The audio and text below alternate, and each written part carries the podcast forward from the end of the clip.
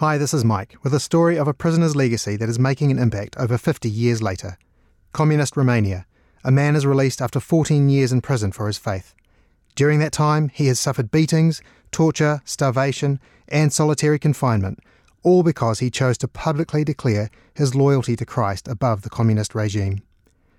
In October 1967, 50 years ago this month, his story was published and a work started to bring hope to Christians who suffer for their faith around the world. The man was Richard Wurmbrand, the prisoner who was tortured for Christ and who then spent the rest of his life serving the persecuted church and being a voice for those who know persecution for following Christ.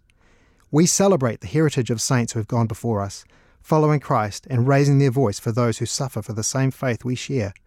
Find some prayer points to begin raising your own voice in prayer for the persecuted at voiceofthemartyrs.org.nz. That's voiceofthemartyrs.org.nz.